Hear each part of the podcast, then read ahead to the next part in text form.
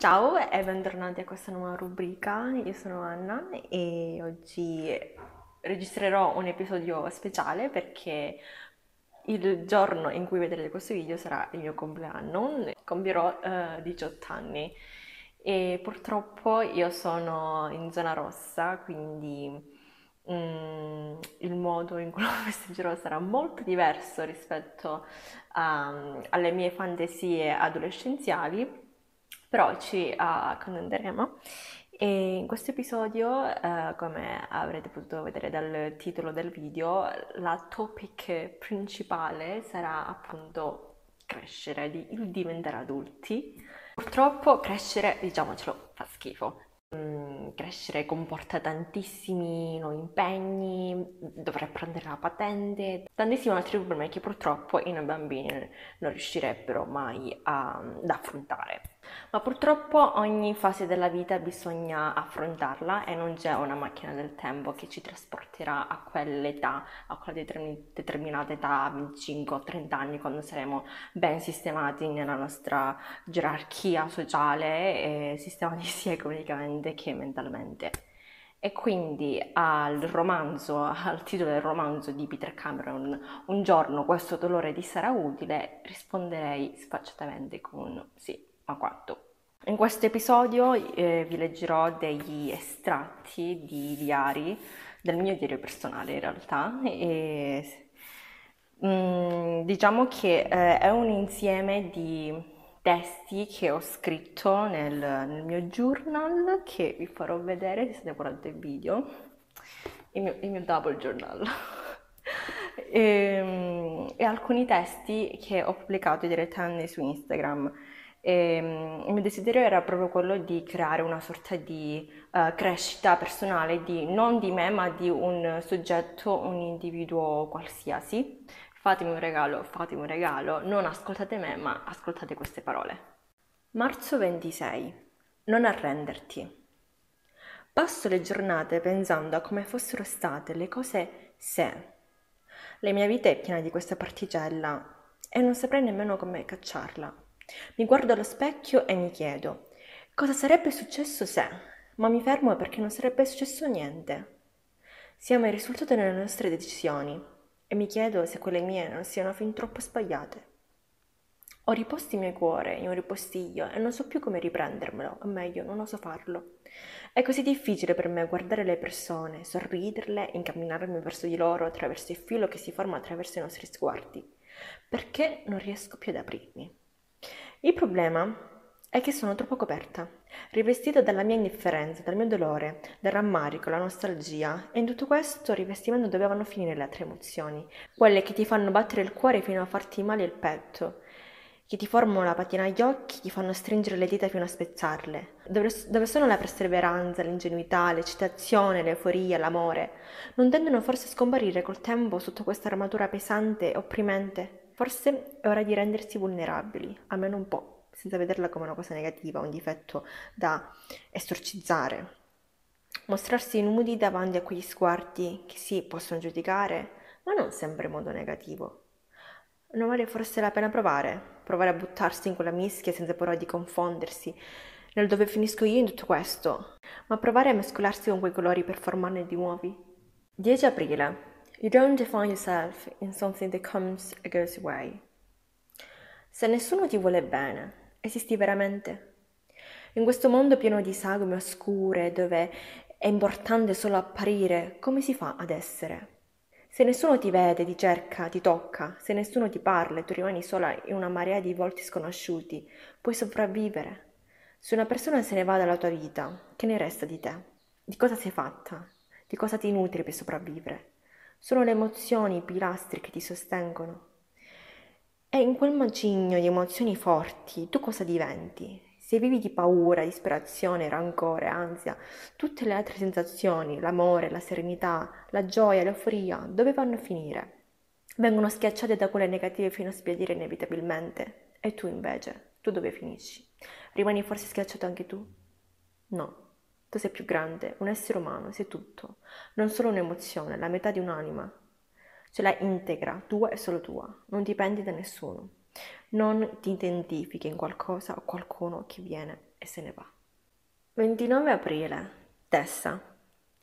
Ti dicono combatti, ma ti sconfiggono sempre. Ti, ti dicono di rialzarti, ma ti schiacciano fino a farti scomparire. Ti dicono di essere te stessa, ma vogliono farti apparire in un altro modo. Vorresti toglierti una maschera, ma te la infossano sempre di più e ti senti aderirci, tutto diventa infinito, vedi solo da quella prospettiva. E sei tu che devi adattarti ad essa. Che cosa diventano le loro parole? Diventano minacce, bugie con cui manipolano i tuoi pensieri. Tu aspanni tra di esse e poi ti spingono in una buca seppellendoti, nascondendoti, fino a farti dimenticare il tuo nome, il suono della risata che ami, i tocchi degli altri, il tuo volto, il tuo sorriso. Poi dimentichi le parole, la capacità di lottare e quando finalmente ti liberano e incontri di nuovo la luce del sole, ti sei già dimenticato come si fa ad apprezzarlo. Vedi la vita, ma non sai più che cosa sia e a cosa serva. 18 ottobre. Voglio ricordare questi anni. I giorni passano inesorabilmente e tutto ciò che resta sono stupidi fogli, stupidi voti e stupidi ricordi di sera da soffocare l'ansia, pomeriggi di corse contro il tempo e mattinate con il petto vuoto, come unico pensiero il solo desiderio di non risvegliarsi mai più. Perdiamo la cognizione del tempo pensando troppo al futuro o al passato e dimenticandoci in quale arco di tempo siamo posizionati. Ogni giorno è una nuova opportunità. Siamo giovani, ma non sciocchi. La nostra voce conta, le nostre idee rivoluzioneranno il mondo e per trovare la felicità bisogna essere sinceri con se stessi. Tutto un giorno finirà. E io voglio ricordare questi anni. Di capelli al vento, serate a osservare il tramonto, soffermandoci del perché della nostra esistenza, delle risate sugli autobus, degli scherzi durante le lezioni. Voglio ricordarmi tutto Voglio prendermi cura di questi anni. Voglio fare bei ricordi. 14 febbraio, la notte. Ho sempre avuto un rapporto strano con la notte, un certo rapporto amore-odio. Ho imparato a non averne più paura, non più un'ora che posso ammirare le stelle. E amavo troppo le stelle per aver paura della notte. E questa sera, mentre lo osservavo, mi è sembrato di collidere in un oblio, il cuore calmo e la mente vuota. L'unico pensiero che avevo in mente era per uscire da questa macchina e giacere sull'asfalto con il silenzio della natura attorno e gli occhi puntati in alto verso le mie amiche. Quella parte di cielo punteggiato da luci di speranza, luci di vita. Volevo restare ingabbiata in quel secondo di meraviglia, di beatitudine, essere capace di fotografare la notte, di rubarla alla natura e racchiuderla nel mio cuore, con ogni sua scheggia, sfumatura. Questa è la bellezza che salverà il mondo, questa è la vita. L'amore vince su tutto. 19 febbraio, l'uccello in gabbia. C'era una volta un uccello, non si era mai visto allo specchio, o almeno non si ricordava più dell'ultima volta in cui aveva visto il suo riflesso. Era rimasto in gabbia per così tanto tempo che non ricordava più come si faceva volare, la sua abilità innata. Ogni tanto il suo padrone veniva a trovarlo, gli portava del cibo, gli dava qualche giocattolo, qualche gioiello, ma l'uccello rifiutava ogni suo tentativo d'approccio. Pensava che fosse stato lui a rinchiuderlo in quella gabbia e odiava quell'ombra più della sua stessa esistenza. Non sapeva di preciso da quanto tempo fosse rimasto ingabbiato dietro quelle sbarre d'argento. Sapeva solo che era passato abbastanza tempo da non volerne più uscire, non tanto perché volesse rimanere là dentro, ma più perché aveva perso ogni interesse verso il mondo là fuori.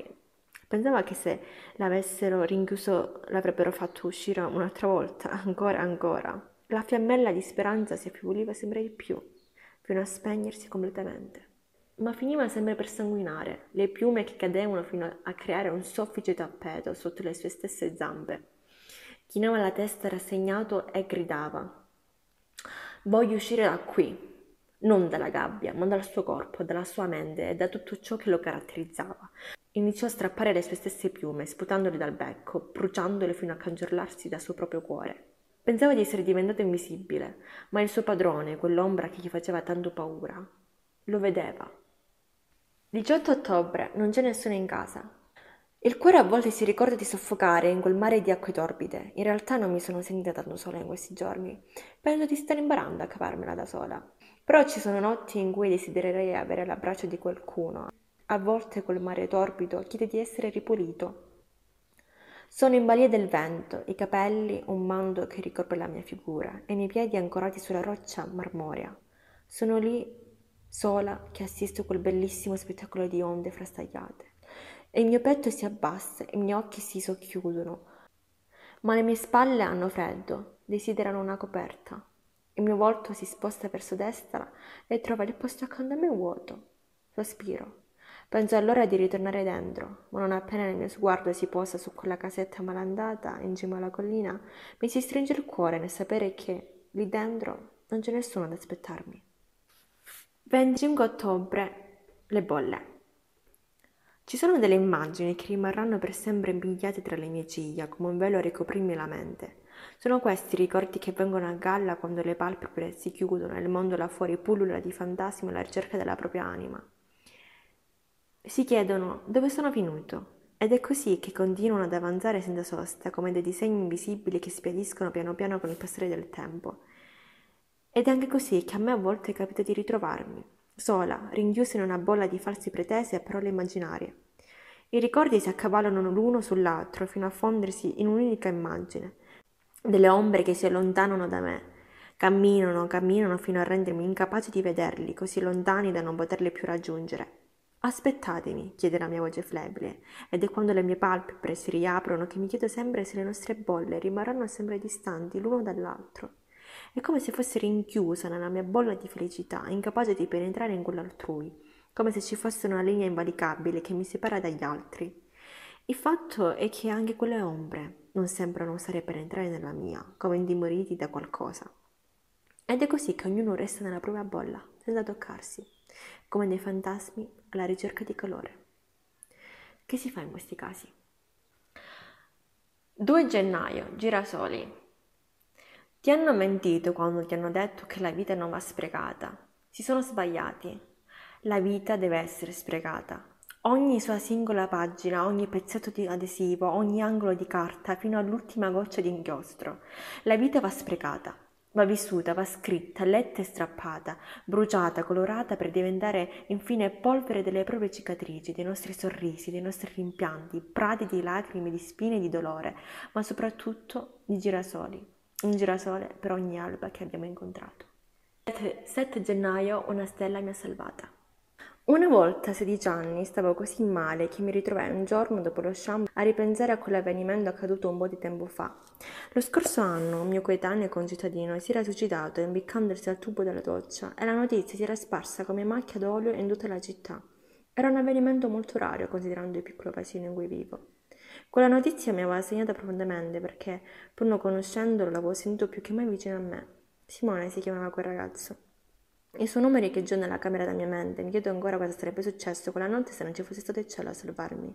E quella stella, quell'unica piccola stella a brillare per me, unica nel firmamento e nel suo involucro luminoso, sembrava lampeggiare a intermittenza e sussurrarmi: Resisti, Fu quel momento che abbassai gli occhi e mi ritrovai una distesa di erbacce e terra sotto la finestra, e fu lì, in bilico tra due mondi diversi, che mi ritrovai a pensare che forse quel ragazzo non aveva avuto la mia stessa fortuna.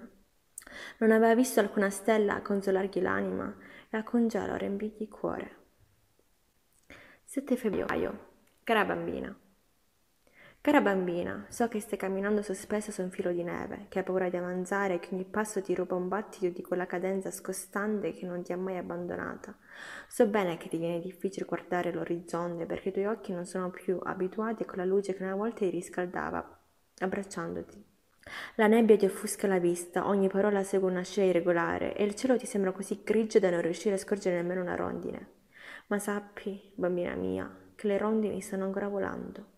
E nonostante tu non riesca più ad alzare il viso verso il cielo, lui non ti abbandonerà mai, così come io sarò sempre qui a ricordartene il suo valore, il tuo. Oscilli tra un intervallo di tempo e un altro, la tua età ti sa tanto di cioccolato amaro, ma non è quello più amaro forse ad avere più effetto. Non sono forse i cibi più acidi, più crudi, amari, quelli che ti stimolano di più? Ma se imparerai ad apprezzarlo, ad allenarti ad ammirare, a gustare, Quel gusto tanto fastidioso non ti sembrerà poi così tanto odioso.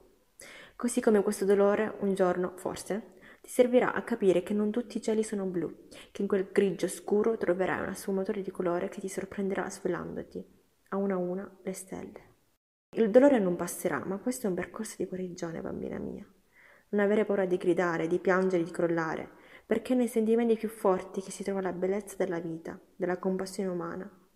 Continua a parlare, non dimenticare il suono della tua voce, fatti notare, fatti sentire, non affossarti, non cancellarti bambina mia, ti prego, non di nuovo. 13 marzo sto diventando di carta. Sento le mie membra flagellarsi sulle cadenze incostanti dei miei pensieri che gridano aria, vento, con la passione che è andata smorzandosi nel tempo. Ho paura del silenzio che mi circonda, quello della mia mente e dei miei respiri affannosi, che si condensano come brina sulla mia pelle secca, accartocciata. Il ticchettio dell'orologio risuona nell'eco della stanza come un promemoria che una vita sta passando. Sento il mio grido d'aiuto bloccarsi in gola, salire fino agli occhi e tramutarsi in lacrime serate che non osano cadere sui rimorsi e sulla felicità altrui. La gente parla, parla, e io sono lì che osservo quella maschera, incapace di indossarla perché consapevole che se lo facessi finirei per diventare incolore, bidimensionale, un pezzetto di carta liscio e immacolato. La gente parla e dice: Bisogna aiutarsi vicende, se hai bisogno io ci sono. La gente parla, ma dove sono quegli abbracci, quei conforti, quel poco calore che mi servirebbe per ritornare a un albero, solido e florido come un tempo? Sto diventando carta stropicciata, odore di erbacce e muffe perché tutte quelle tempeste si stanno accumulando sotto le mie pieghe, i miei strappi imperfetti. Quel colore simile alla terra che mi rende invisibile agli occhi altrui. Perché gli altri parlano e parlano, mentre io sono qui, che divento carta stropicciata.